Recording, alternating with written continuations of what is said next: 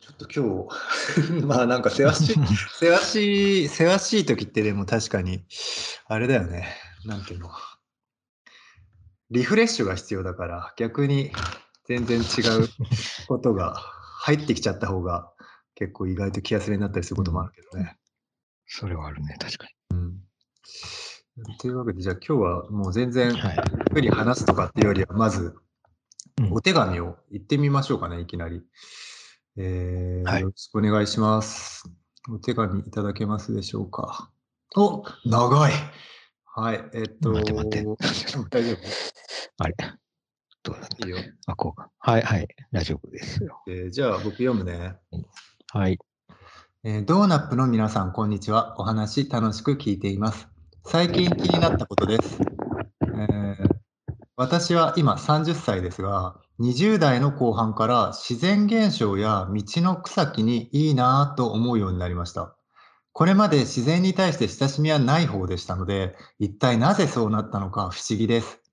もみじなど、まあ紅葉などを付き合いで見に行ってもさほど綺麗とは思わなかったのに、思えなかったのに、感じ方が変わり、我ながら驚きです。最近は朝の通勤電車から見える川の反射のキラキラに綺麗だなぁと思い、木に潜む目白を発見して可愛いと喜び、水仙の香りに世界で一番いい香りではといいなぁが多発しています。なぜ大人になると自然に対していいなと思うよあれ 途切れちゃった。あえっと、どこまで読んでたっけ今綺麗でしたよね、今。今綺麗でしたよ。ね。えっと、ごめん。どこまでちょっとさ、最初からやり直してていいいいよ。なんか、なんかやっぱ電話電波が弱い気がするな。ちょっと、ごめん、でもちょっともう一回ちょっと最初から読ませて。はいはい。はい。えードーナップの皆さん、こんにちは。お話楽しく聞いています。最近気になったことです。私は今30歳ですが、20代の後半から自然現象や道の草木にいいなぁと思うようになりました。これまで自然に対して親しみはない方でしたので、一体なぜそうなったのか不思議です。紅葉など付き合いで見に行ってもさほど綺麗とは思えなかったのに感じ方が変わり、我ながら驚きです。最近は朝の通勤電車から見える川の反射のキラキラに綺麗だなぁと思い、木に潜む目白を発見して可愛いと喜び、水仙の香りに世界で一番いい香りではといいなぁが多発しています。なぜ大人になると自然に対していいなぁと思うようになるのでしょうかペンネームコーヒーの種より。はーい、コーヒーの種さんですね。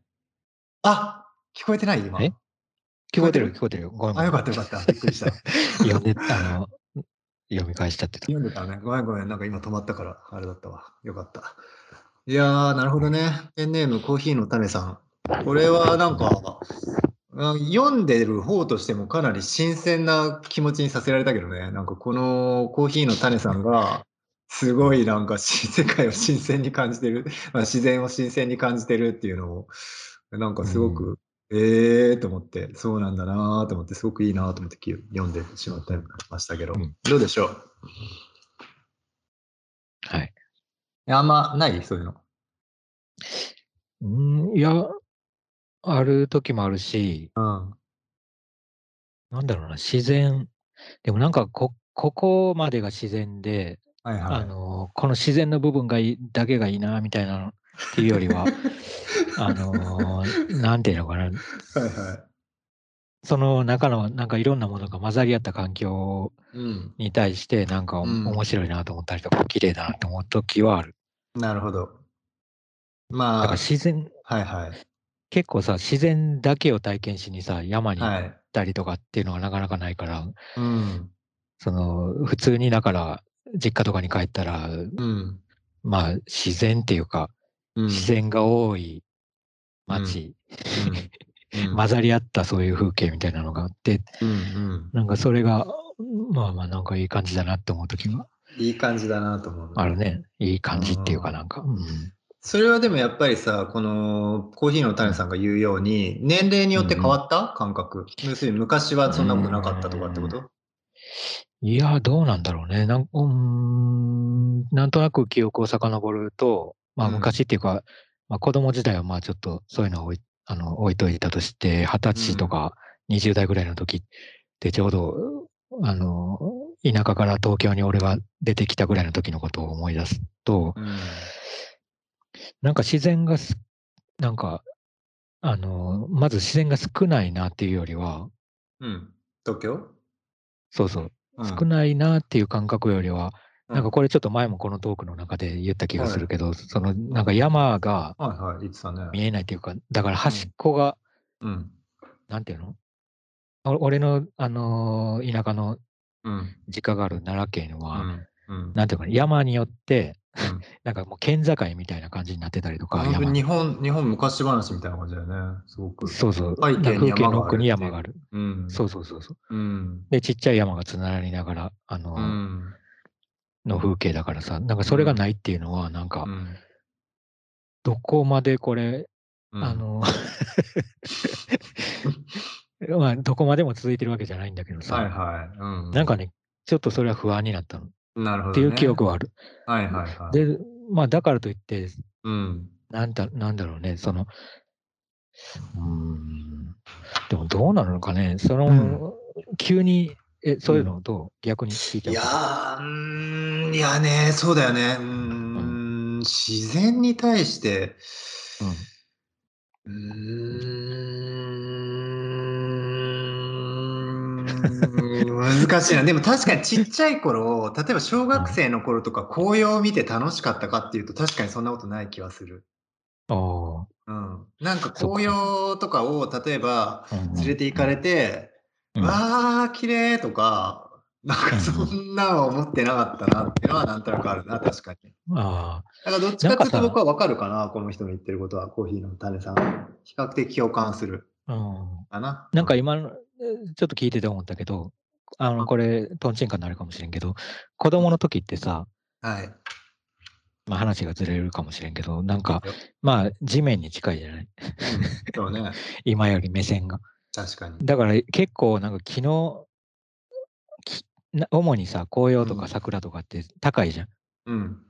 今でもさ、大人になってでもさ、自分よりうんの目線より大体高いじゃなはい。い。だから、もっとち目線が低い子供からすると、うなんか地面との関係の方が親密で、うん。なんか、あ、あまりにも頭上すぎて、うん。ちょっとなんか、うあの、眺めてるような余裕がないんじゃないかなって思った。なるほどね。 なるほどね。目ま線あ、的。気に関しててはだけどね。うんはいはいはいはいまあ自然っていうのは、その、桜とか紅葉とか、うんそういう、あの、行楽で行くようなものだけじゃないから、はいはいはいはここに書いてあるのもそういうことものだけじゃないんだけど、い。確かにね。うん、なんか視点確が、かにそう視だね線が限られてるっていうのもあるかなって確かいうに気がした。子供の確かに頃それはとして結構ある気がするうわ。んなんかね、僕もでも今言ったみたいに、そのちっちゃい頃うにんこのコーヒーの種さんみたいな感じで、うんあの小さい頃に紅葉を見てもそれほど別に感動しなかったって言いながらも、でも、例えばちっちゃい頃にカブトムシ見見つけに行って興奮してたりとかね、うんえーそれこそ雑木林に行ってたりとか、うんそういうのは逆に大人になってからしなくなってるのよ全然別にあ、の大きくなってからあうのんカブトムシ取りに行きたいっていう欲そ求うだがね。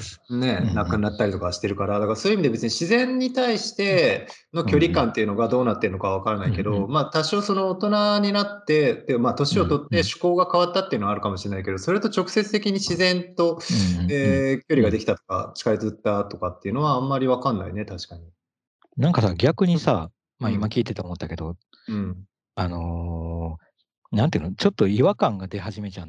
じじなるほど出始出始めて、例えばうん子供の時ってさ、うん今言ってたみたいなカブトムシ捕まえたりとか、うんクワガタムシ捕まえることに対してさ、うんうんクワクワガタムシと自分の距離がさ、かなり近いっていうか、確別かににそれをつ掴むことにそこまでうん抵抗がないっていうかさ、うん、なんか壁が薄いう薄い気がするんだよね。確かにで。もでも大人になってカブトムシを取りに行かなくなったのは、なんかカブトムシが嫌いになったとか、うん、興味がなくなったっていうよりは、うん、なんかそのカブトムシの世界に入っていくこと自体にちょっとうん、あの壁ができちゃったような。そうだね。距離ができてる感じあるね。距離がそうそううんでそうすると多分うん風景を、あの自然をさなんか風景的に見るようになって、うんその中に入っていくっていうよりはなるほど。自然のいとなんか自分の境目があやふやっていうよりはうん、むしろちょっと境目ができることでなんかそのちょっとな一るほど歩ね引いて、なるほどあね。のいいなと思ったりっていうことが起こるような気はする。うんうん、確かにそれはあり得るね。なんかその、まあ、紅葉で直接ね、紅葉のもみじをどうこうするとかじゃなくて、うんうんそこの中から虫を見つけるとかじゃなくて、単純に離れて見て楽しむみたいな、うんうんそういう感じだよね。うん確かにその距離の取り方っていうのは確かにあるかもな、全然。ううんん、違うかもな、確かに。うん、なるほどな。川とかもさ、うん川の反射っていうよりはもう川に入ってきたじゃない子供の頃確かに子供の頃って川に入っていきたかった。ね。そんな反射キラキラしてるの見てる余裕 がないっていうかん、確かに。近すぎて、近すぎて見えないよ。確かにそういう感じだったね。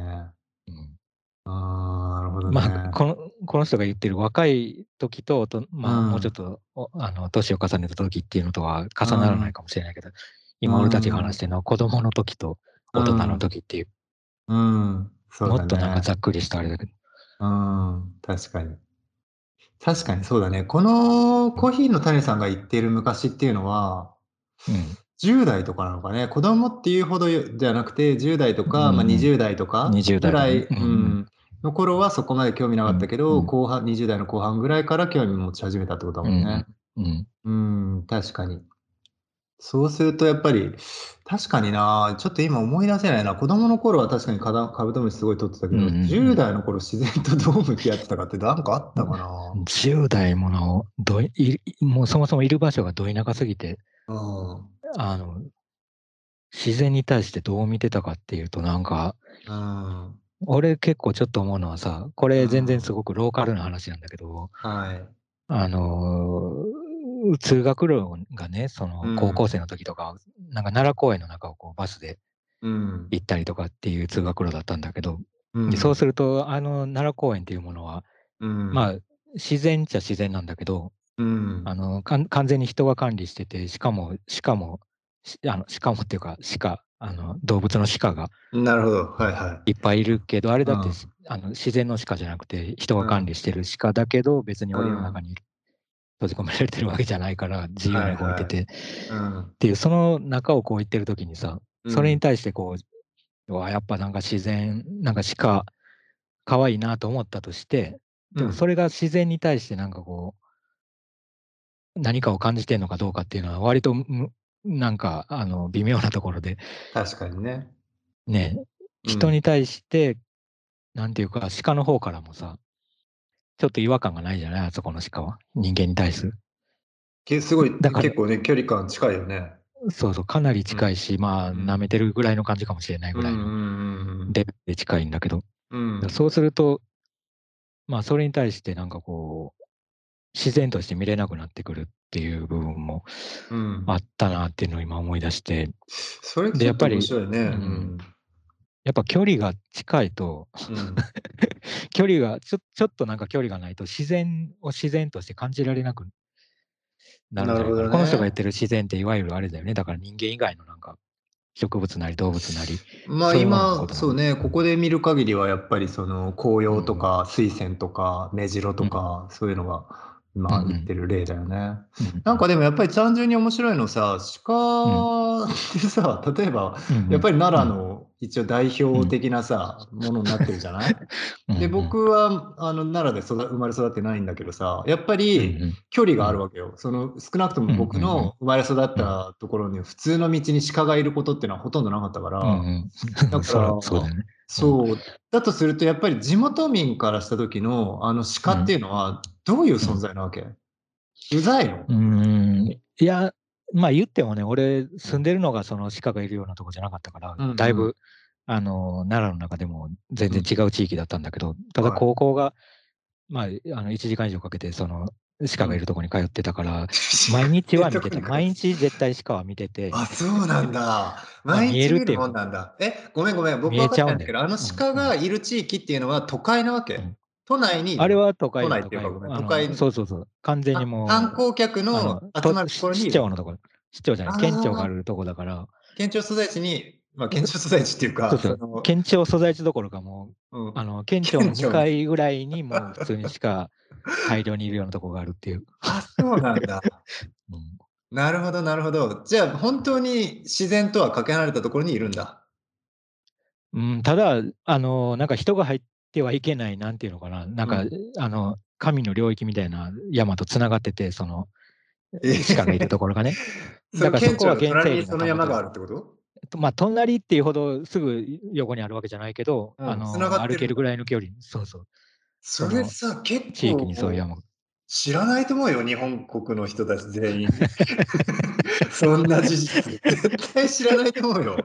それ結そ構うなんだ面白いと思うけど、そのうん奈良の鹿が、まあ、観光客のために都会のうん都市部にしかいないにもかかわらず、でも、うんその神の山とつながっているところにいるってことでしょそうそう、つながってるし、まあ一応鹿はそういう存在だからね、なんかかあの神様的な扱いっていうか、あのはいはいだからなんか観光客の人の相手をさせられてるようでいて、うん。まあなんか本当は、どっちかというと、あがめ立てまつられてる側の、俺も普通にじ ゃあ、イインド行った存在時の牛みたいな感じで。もうそうだと思う。だから、うん結構我が物顔だよね、そのはいは道いとはいはいかも世界優先だし、やっぱりそういうもんなんだ。そういうもんだったな、うん。えじゃあそれに対して、じゃあ別にいい思いとか嫌な思いとかもないわけ、その県民としては、地元民としてはう。ーん しまあ、どうだろう。なんか思い出は多少あるけどね、その鹿、鹿と関わって、うなんか例えば、テストの、の答案みたいなのを見てたあらー食べられた、うんそれを、急に引っ張られてすごいいや、あげちゃダメなのよ。神をあげちゃ絶対ダメなんだけど、うんうんそれを禁止されてるんだけど、もう取られたうっんていうか、うん引っ張られて、うんうんとかっていうのはあるね、ベンチであの座ってたら。えー、すごいね、あるあるなんだね、それが。うん、いや、あるあるかわかんない。俺、 ちょっとだけかたまたまだと思うけど、そんなことたまたまかうんうん話としてもいい話だよね、その、なんつうの、ただの手紙とかじゃなくてさ、紙とそかうそうそう答案用紙だったんでしょ、試験の。うん、そうそ。そうれはなんかいい、いい話だな。ちょっと点数とか覚えてないけど。あーなるほどね。まあそういう意味でもやっぱり自然っていうもののなんかうんうん。認識の仕方というかさ、距離の取り方みたいのは結構確かに難しいかもな。ひ一口に言えないよね。その鹿難し一いとつ思とうっても。うんう。うん。だって、例えば鹿と言ってもさ、うん本当になんか山道とかで車道とかに出てくる鹿いるじゃん、たまに見かける。いるいるいるよ。あの、まあ、たまにほどは見かけないけど、うんあの、たまに、あ、まあ、たまにか。たまに見かけるけどさ、いる。その鹿とさ、その奈良公園にいる鹿はさ、うん。まあ、全く違うと思うし、やっぱり、その、うまんあ、体の大きさが違うとかなんとかっていうよりは、うんなんか人間に対する距離感っていうかさ、なんか態度とか雰囲気とかが全然違うし、うん。まあ、だから風景とも違うよね。なんか奈良にいる鹿はやっぱり、あのあの公園にいる鹿としての風景としうて、なんか一体化してるけど、うん。本当の山で山道とかで急に現れた鹿は、はなんかその山の風景のいに一体化してる鹿っていうよりは、い。うん。なんか人の世界に突然こう、あのー転げ落ちちゃってきたし鹿みたいなに見えるっていうか、うん本当は見えちゃいけないものがそこに現れちゃったみたいな感じに見えるうん。から、うん。で、それを、ああ、なんか鹿って素晴らしいな、その時に思えるかっていうと、うん。割とちょっとどっちかというと恐怖に近いっていうか、びっくりに近い感覚になったりもするもんね、そういうものに対してなるほどね。は。うん。うん。だから結構さ、この人が言ってるこの自然っていうのもさ、うん、言っても割と人に近い存在そうそうそうそう自然ってい僕うかもね結構それちょっと気にはなった確かうに、んうんなんかその自分が住んでいる生活圏の中のそのマイノリティとして自然を見てる感覚があるじゃない、だからそれがちょっと面白いなと思って、なんかね、例えばその、今ちらっと出た、例えば山で急に鹿と会った時って、まあそれ人それぞれかもしれないけど、僕も、まああるんだけど、鹿がぴょって出たこと、山うんうでん。で、うんその時に、やっぱりね、鹿がまあもちろん鹿が急に飛び込んできたこっちの世界に飛び込んできたっていう感覚もまあわかるんだけどそれ以上にねやっぱりね僕がなんかうんいつもじゃない世界に踏み入れてんだなっていう感覚もあったのね。僕自身がその、まあ、鹿とかが普通に住んでるような、そういった山奥のところに来てるっていうことをすごく理解したし、まあ、ここで、まあ、何が起こっても、まあ、おかしくないようなことがあったりとかさ、例えばだけど、なんかだから、その、あっちがこっちに入ってきてるっていうよりは、こっちがそっちに踏み入れてるなっていう感覚が結構あって、で、でも、この人の、えー、コーヒーの種さんの話って結構やっぱりその、自分の生活圏の中にある小さなその自然みたいな感じだから、それもちょっと独特だなと思って見ていた。そうだね。だから、あれだよな、この例えば気に潜む目白を発見して可愛いと喜びっていうのも、例えば、うん、あのー、まあ、目白は可愛いけど、うん、カラスがいたとして、はい。まあ、カラスだって人間と割と接した距離にいて、まあ、ちょっと近すぎるんだけどね、カラスは多分。うんうん、可愛いというには近すぎるのかもしれないけど。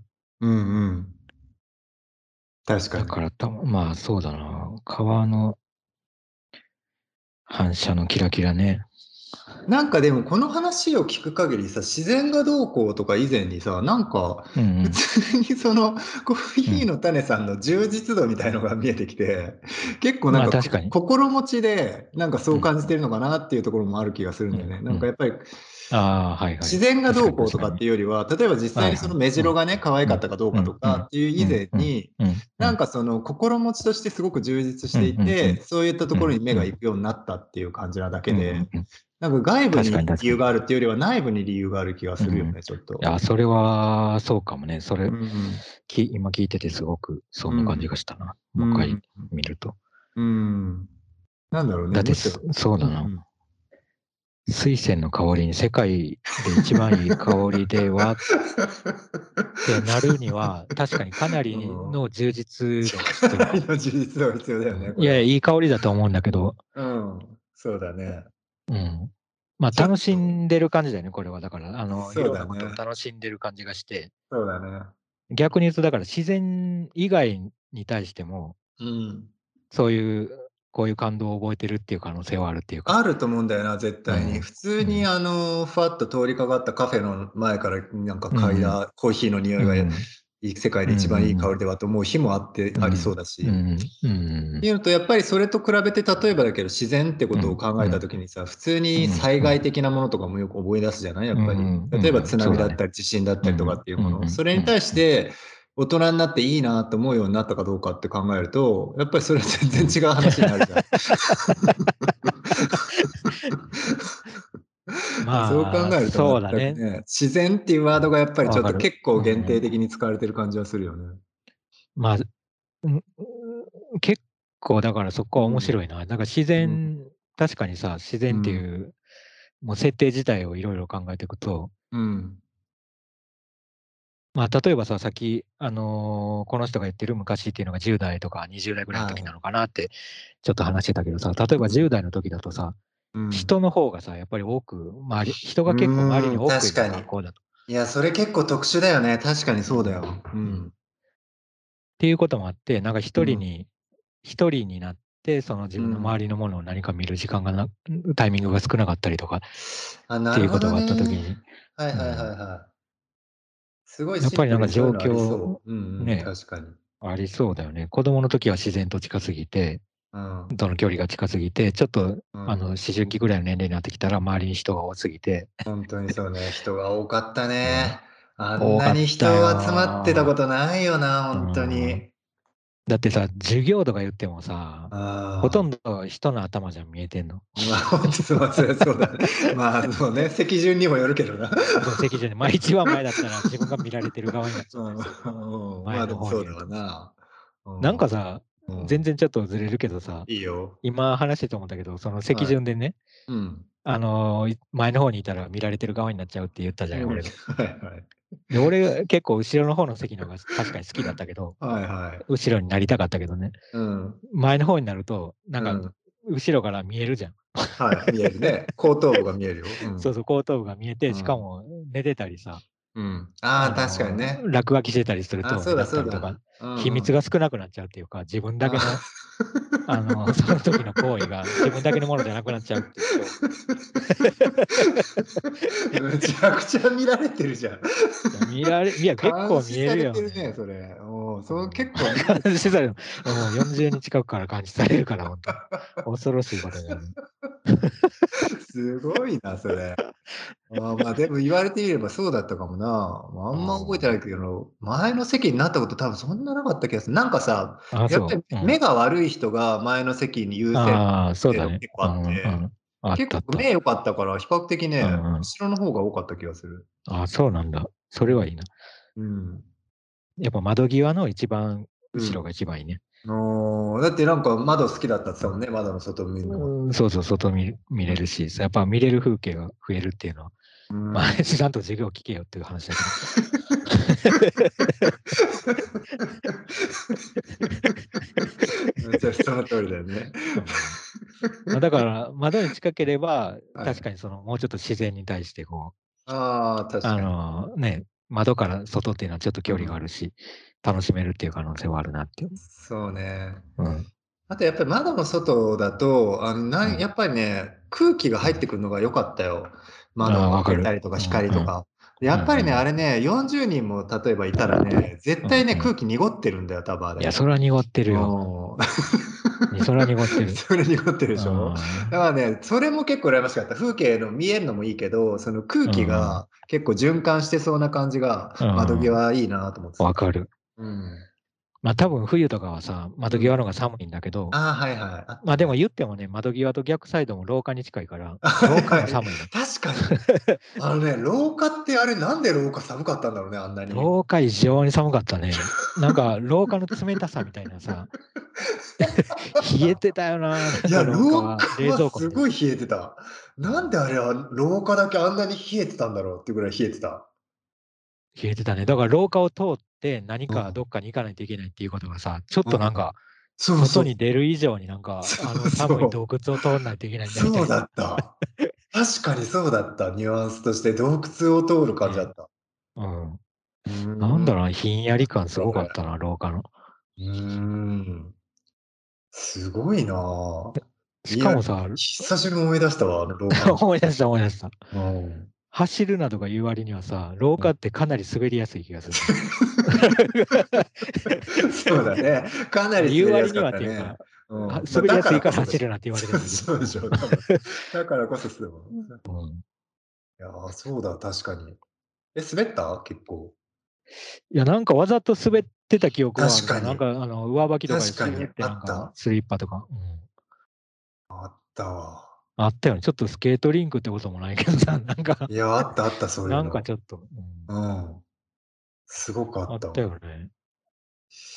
いやー、なんだろうね。でもそうだよね。10代、20代の時は確かに人といたとか、人がいとりあえずいたから、うんうんそれもあってやっぱり自然に目が向かなかったのは確かにあるかもな。うんうんうんあると思うわ。それは結構そうだうわ。んいや、なんだかんだ言って気を取られるよね。人が多いと。おーいと気が取られるね。うんどうなんだろうね。これはでもやっぱりあの人は自然には組み込まないっていう感覚で喋ってるね、このコーヒーのうん旅さんは。うんそうだと思う。うん、やっぱりそこは入んないのかね。例えば赤ちゃんとかだったらまだ自然側にいるのかな。なんかさ、やっぱん自我がある程度めう芽生えてくると、うんなんか自然、自分のことを自然だと思うことに、自然と一緒だと思うことに対して、ちょっとおこがましい感じになってくるっていうか、なるほ ど、おこがましい感じなんだ。なんかごめんみたいな、ちょっあとー一緒だよねってちょっとなんか言いづらくなってくるっていうかさ、あーうんでも動物とかもだって自我があるっちゃあるじゃん。あるって言わないの、まあ、自我っていうか、自ま我あ、こっていとうこしとてじゃのないさか、。あ、そこそこ。うんかでもあそう奈良公園の鹿とかはもしかしてうん申し訳なく思ってる可能性あるね、そのちょっと自然じゃないのに。ええ結構そんななんだ。いや、わかんな謙いけど。謙虚なやそつらなんだ、意外と。のいや、あ違うな、謙虚さはないね。全然厚かましいな、かなり厚かましい。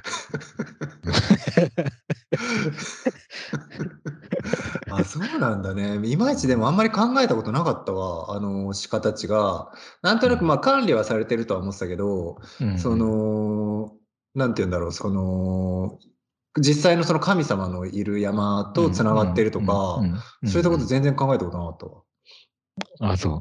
うん、なんかね、そうそうあ前れにね、うん。うん。あの鳥取砂丘に行った時があって、鳥取砂丘に行ったら、ラクダがいたのよ。うんうん彼らはもう砂漠完璧に扱いでそうそう、砂漠扱いで。うん。彼らはでも完璧にもう飼われてたから、うんうんそんな感じで観光客の、そりゃそうそうそう。 あそこに自然のラクダ、自然のラクダって何なのって話だけど、まあいいやの確かにいんのかな、自然のラクいやーど、まあ、どうなんだろうね。どういう状態でいるんだろう、自然のラクダって。確かに。ダ。まあ、シマウマみたいな。なんか、ラクダが自然な環境でいるのって、なんかちょっとあんまり想像できない。できないね。人が乗ってたりとか。引っ張確ってんのかな実に、そうだよね。うん確なかんだろに。でもさ、馬とかはさ、自然の馬がいるじゃん。いる、いる、野生の馬っている。うんうんうん。でも結構ラクダ野って生の馬いるとのかか不な思議だよね。でもなんでなんでいや、なんか不思議に見えちゃうっていうか、逆にその人間と関係してる馬をあまりにも目にしすぎてて、あー野生にいる馬がさ、なんうかん。の、なんていうの野良馬に見えちゃうっていうか、そうだね、野良馬 だね。人から逃げた完みた璧いにに。見えちゃう,、あ、そういうこと見えねち。ゃうけど、まあ実はそんなことなくて、もともと野生の馬なんだから、そうだあね。の、ね、人間とは全然そこまで関わってないんだけど、そうだね。ただなだんかからね、ラクダもそんな感じがする。うん、そうだね。なんか馬の方はね、確かね、うん野生の馬はやっぱり乗りにくいんだよね。乗れるようになってまあないんだそよりね。ゃそうだよ。うん。で、足が太くて力強くてみたはいいなは感じ。いで、うんうんうん僕が見たやつはそうだったね。結構なんうんうんうんか、ちなんつうの、そんなスラッとして足の速い馬っていうんじゃなくて、なんかもっとず、うんうん寸胴で強いみたいな感じの原種って感じだったね。なんかもしかしたらラクダもそういうやつがいるのかもしれないね。すっごい乗りづらそうなラクダ。まあ確かに。うん 乗りづらいってい うか、実際のラクダの乗り心地はいいんだかなんだかわかんないけどわ、かんないけど。うんまあ、あのコブの間に座りそうなイメージがあるよ ね。そうなんだかよね。あれはね、二コブラクダはよく出来上がったもんだよね。すごいと思うわ。あんな。しかもあそこに水が入ってんでしょ、あれをどうすんのうあなんかラクダ自身があの水をなんか体の中で補給多で分きるそう。なんだと思うよ。多分そうだと思うよ。だからすそうごだい暑さに強いんだと思うよ。あすごいじゃん生物がいたもんだよ、本当に。本当に。だからでも逆に本当それ言うと本当自然なのか人工なのかわかんないね。ーいやー、でもさ、確かにさ、この人が書いてくれてるこの目白とか水仙とかっていうのはさ、うん。まあ、ふと、ふと目を横にやったら、うん、道、こう、道すがら見かけたみたいな感じのものだけどさ、ラクダとかになってくると、うん。 ふと見ることがないじゃん、ラクダ。まあ普通はないね。う目の端に入ることないよね、普通。ん、そうそう、まあ、ラクダもないし、まあ、ラクダは、もないしさ、他のなんだろうな、なんか、結構いろんなものがふと見たと、ふと見て、うんだいふと見たときに、うんふとそういう感動を覚えるみたいなものじゃない自然物って大量にあるよね、多分ね。うん、確かに。虎とかさ。虎とかね。そうだね。なんだろうな、でも。なんだろう。ふとした。ふとし、そだからまあ、もしかしてな確かにだからさっきのコーヒーの匂いうんの香りの話じゃないけど、うんまあそういうふとしたものにうん目がいって、うんそれを、それのなんかこう、あのー良さをこう、感じられるような余裕がある状況になったっていうそうだね。ことか。そ多分そうだと思う。だからもう本当に20代の半ばまではもう余裕がなかったんだろうね、多分。うん、うん、だからわざわざ楽ラクダとかトロとかを動物園とかに見に行かそうないそうそうとそう。そうそうそうそう。そうそうそうそう、本当に。喜びを覚えなかったかもしれない本当ね。にそうそうそう。わざわざラクダ、わざわざトラをうん見に行ってたけど、30代ぐらいからは大体別に普通に、なんかうん、野良猫とかでも楽しめるようになったみたいな。うんううんん、そういう感じなんじゃなまあいそういうことかもな。うん、そっかそっか。逆にじゃあ今のこのう余裕のある状態でぜひちょっと一度ラクダを見てみてほしい ね。するとどう感じるんだろ確う。かにむ。しろもうなんか人工に感じちゃうのかな、もうす行き行き過ぎて。あーナチュラルには見えないかもしれないよ、もうラクダが。まあ、 ラクダをがナチュラルに見えてる瞬間があるのか分かんないけど。 まあでもさ、うんまあ確かによくよく見ちゃうかもね、逆に。その前はあラクダだなっていう、なんかこう、記号としてのはいはなんかアニメみ、なんていうの、漫画に書かれたラクダみたいな感じで見てたかもしれないけど、い。うん今見たらラクダのまつげのとことかが、はいはい意外となんかこうんう、すごいなとか、うん。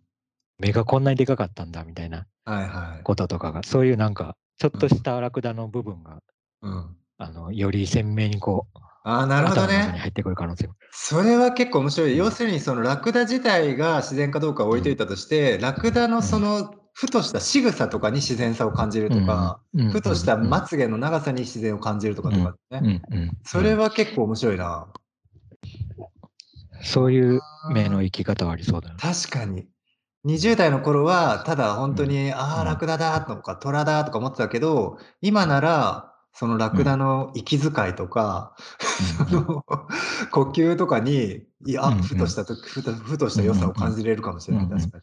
感じるかもしれないし、もうむしろラクダの檻に向かうと、檻にいるかわかんないけど、はい。おラクダがいる動物園の像に向かう途中のさ、なんかああ何かに生えてる何かとか、確かに。なんかいいろんなものが目につきつつのラクダだから、うんうん確かに。うん川の反射見て目白を見つけて水仙の香りに気づいた後でのその流れの中でのラクダこの最後にラクダの一文が入ってたらちょっと面白いけどねこの人がコーヒーの種さんがさらっとねうん川のキラキラ目白水仙の香りラクダのまつげみたいな感じで普通に入ってたら結 そ構こばっそこばっかり注目したい人だよね離れられなくなるよ多分難しいねそれじゃあやっぱり自然じゃないってことだねあそうだと思やっうこのこの流れにあるにはちょっとまだ、確かに違和感あるわうん、まだ違和感あるねやっぱり違和感があったら自然じゃないんだ。うん違和感な、違和感ダメなんだ。まあ、ふとしたっていう、ふとっていうなんか違和感のさ、バランスみたいなものっていうかさ、なるほど。ま、ま、ラクダのまつげはちょっとその、ふとっていう部分が、まだちょっと足りてない感じがするような、なんか、わざわざ感はやっぱりどうしてもちょっと拭えない拭えないかもしれな。ないあな。確かうんに。ちょっとそうだな。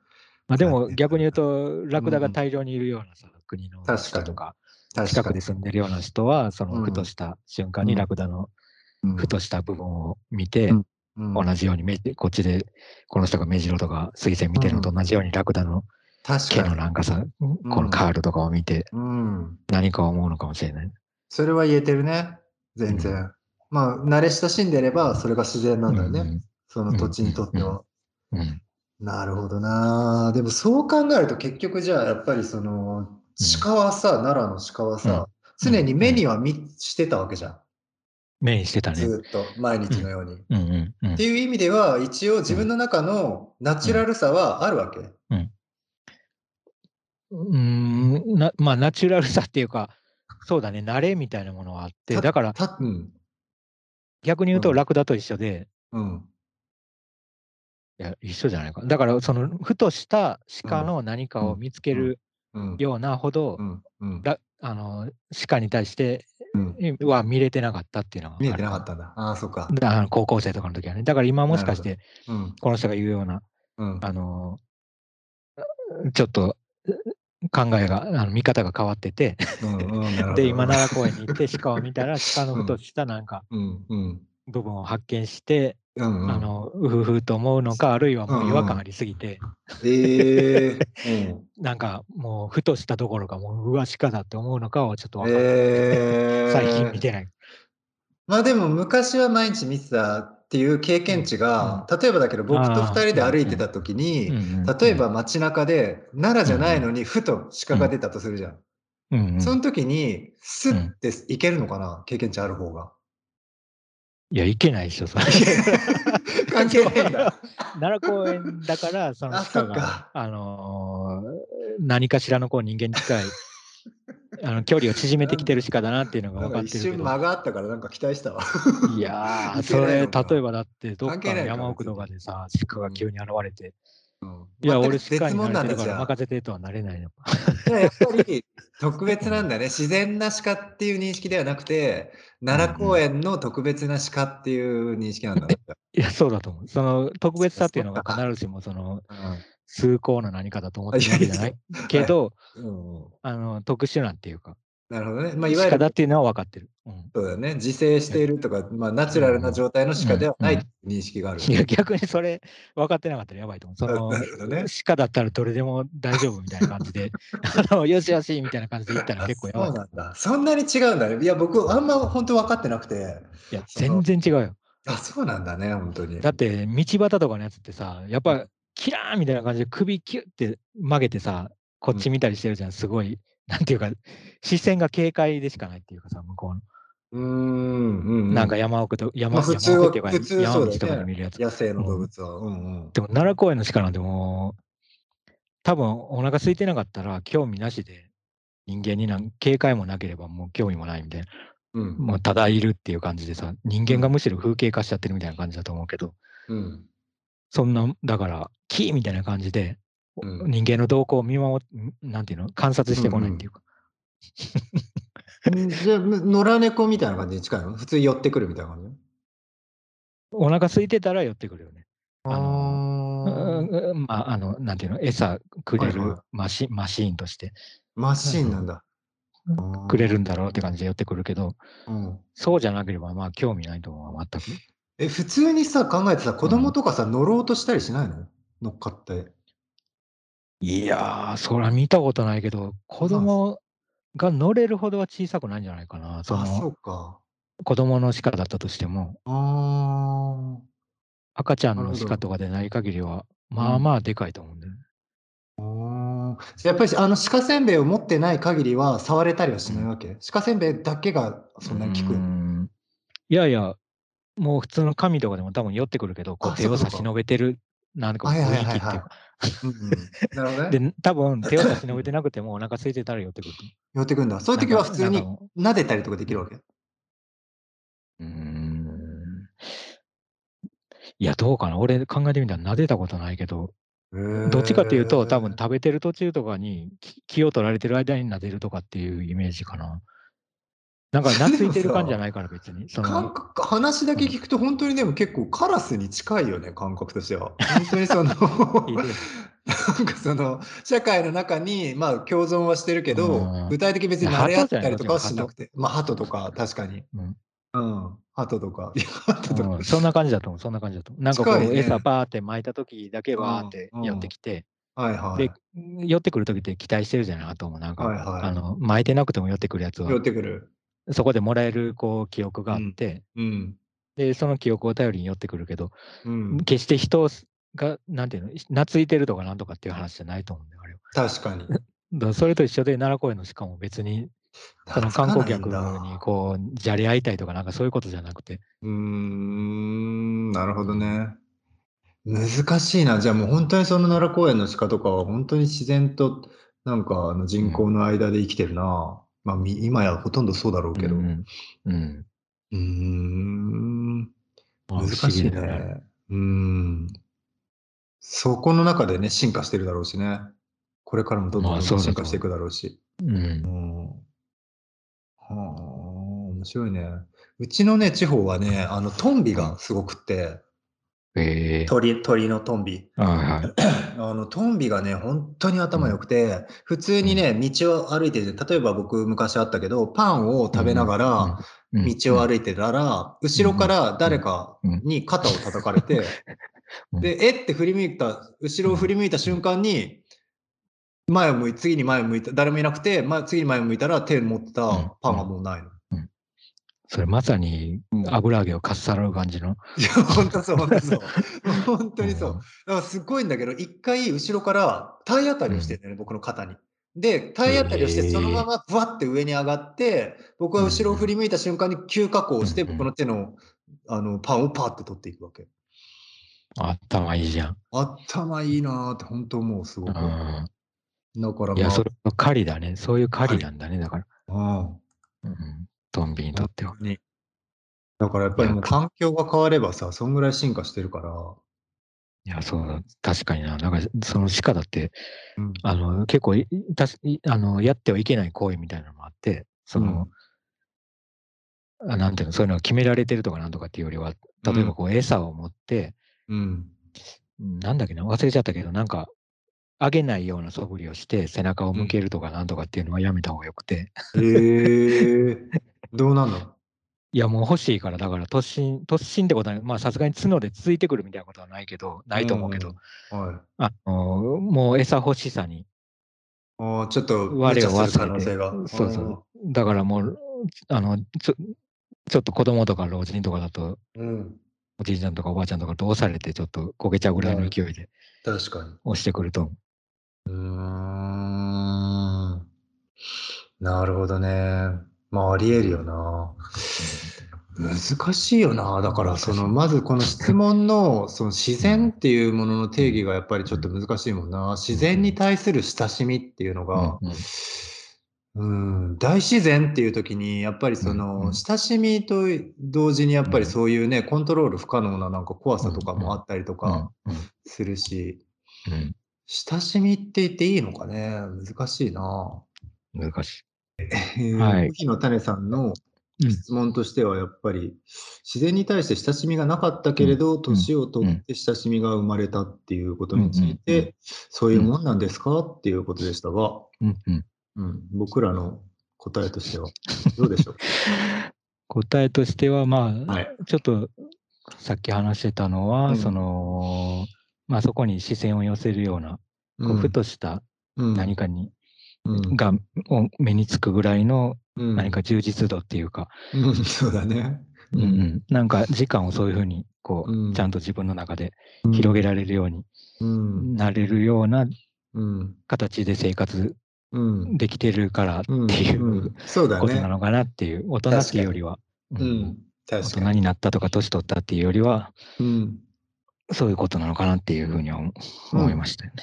本当にその通り。うんなんかまあその大人とか子供とかっていうのもそうだし自然なのうんかうんまあ人口なのかとかうんねうんそれ以外なのかとかっていうのもうんうん含めてまあ多うんう分ん本当にコーヒーの種さんの生活の充実度みたいなものが 垣間見れたうん感じで うんえうんー引き続きそんな感じでうんすやちょっと待ってごい生活してほしいと思ってはいはいなんですか全然関係ないんだけど。どうしたあのさどうしたいいねあのこのさ、コーヒーの種っていんううんうペンネームじゃない、この人。はいこの方確かにうんなんかさ、コーヒーってさ、はいなんでかわかんないけど、ちょっと豊かな響きに俺には感じて、 なるほどその充実を感じるんだよ。なるほどんでかわかんないねあ例えばこれがビールの泡っていう 感じだ。まあビール、ビールだってもちろん、あの、すごく充実してたりとか豊かな感じがするけど、あーはいなんかコーヒーっていうさ、なんか充実感っていうか、うんあのー確かにまあ、とはいえ、俺はコーヒーを飲めないんだけど、 はいはい、そうだよね。だから憧れてるだけなのかもしれないけど、はいはいなんかはいはい。ビールも飲めないしね。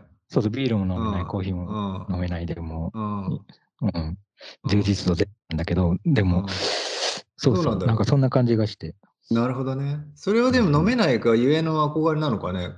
どうなんだろう。これがまあそれは例えばじゃあ、うん、ペンネームファンタとかだったら。ファンタとかだ、まあでもファンタだったら、うん、確かに俺はファンタを飲めるから、ファンタちょっと飲みたくなったなっていう、シュワーって した感じが頭に浮かんできてじゃあそれなりにやっぱいいんだ。そうなるそうファンタとか、なんか、ちょっまあと面白いコーラ、なんかそういうのだったうら、んうんこれコーヒーの、しかも種じゃないそのコ種ーヒーのなんかその、できたこの、なんていううの、ん。元からできてる、混ぜたら、はい入れたらできるみたいな、あれなんていうんだっけ、そういうのあるじゃん、なんか。あの、インスタントイコーンヒースみタントたいな。ではなくて。うんそうそう。いやでも正直言うと僕ちょっと気になってたんだけど普通ね、うんコーヒーはうん豆って言うんだよ、コーヒーの豆まあ確かに。ではなくて コーヒーの種さんなんだよね本当だコかーらヒこーれのが豆って結構種じゃないんだよね。あれ種だコーヒーの豆って種なのかな ちょっと僕もねそこ が一瞬パッて思ってあれでもど,、うんうんどうなんだろうって思ったまんま今回突っ込んで いこうかなと思ったんだけど確かにっていうところで言うと確かにコーヒーの豆って種って違うのかな、まあ豆、まあ普通、逆に言うと、あの、豆あるじゃない豆っていうか、エンドウ豆とかああいうやつ。普通の豆、うんうんうん。あれは種なの。 あれはいね、やちょっとこ種れ種だね。種、種か。まあ聞いてる人たちはちょっと、うん、 そんなことも知らんのかと思うかもしれん けど、そこかい気にするの。いやいやそちこょっはと別いにや大い丈夫やよ。あれ、ふと思った。うんううんん。ということ確かは、にコーヒーの豆もうん種なんじゃん。いやー、そうだよね。でもさ、少なくとうもんコーヒーを飲んでる人からすると、僕も結構コーヒー飲むんだけど、うんうんあうんうのん、大体の場合はさ、ローストされてるから、結構もう真っ黒になってる状態なのね。で、あれのあじゃあ死ん生でるんだ生の、そうそう、死んで る。明らかに死んで種る。とあしてれをうん豆、ないわゆるコーヒーの豆として売られてるうん豆をうん種として植えても絶対何もなんない感はあるのね。まあそ当れたり前だけはわかど、るそうそそう、れはわ当かたるり前だけど、だから、その生の状態の豆を知らないのよ、コーヒーの豆の。なるほどね。だからださか、どうこなのんだろう種から始まってんのってかなりの充実 じゃないその豆でもなく、確かに、あのインスタントでもなく、それ以前の一番最初の姿でしょ。確かに。むむちゃくちゃの充実度よ、これは。すごいね。うん、最初にそれにきき気づくべきだったね、俺た ちは。あーこのペンネームから、このそうそうペンネ方ームからの生活の充実度を想像するべきだ。最後にたどり着けたけどすごいな。なるほどね。はいはい。確かに。はい確かにそうだね。本当に。まあ、多分本人は、本人も分かってるのかな。どうなの無意識に、いやまあどうだろうね充実してるのかもしれないしね。うんうんうんうん本当に最近世界がバラ色だなって、なんとなく無意識に思ってるのかもしれないし、うんうんどうなんだろう分からないけど。まあそうだね。ふとしたって書いてあるから、まあ、うんそんななんかバブリーなさ、なんかうんうん宝くじだった確かとか、なんかそういうことではないのは確かそうだねと思う から、うん 確かにそうだようね。んまあ割とだからそういうちょっと、あはの、い緩やかなバランスの中で、きっとなんか、うん。あの、充実というか、うん。はい過ごされてんのかなっていうイメージ、まなるあイほメどージですけど。うんなるほど。本当にイメージですよ。はいまあ、なので、引き続き、えーうん充実した生活を送ってください。はいはい。そしたらですね、まあ、僕らもね、一生懸命目指していきます。はい充実した生活。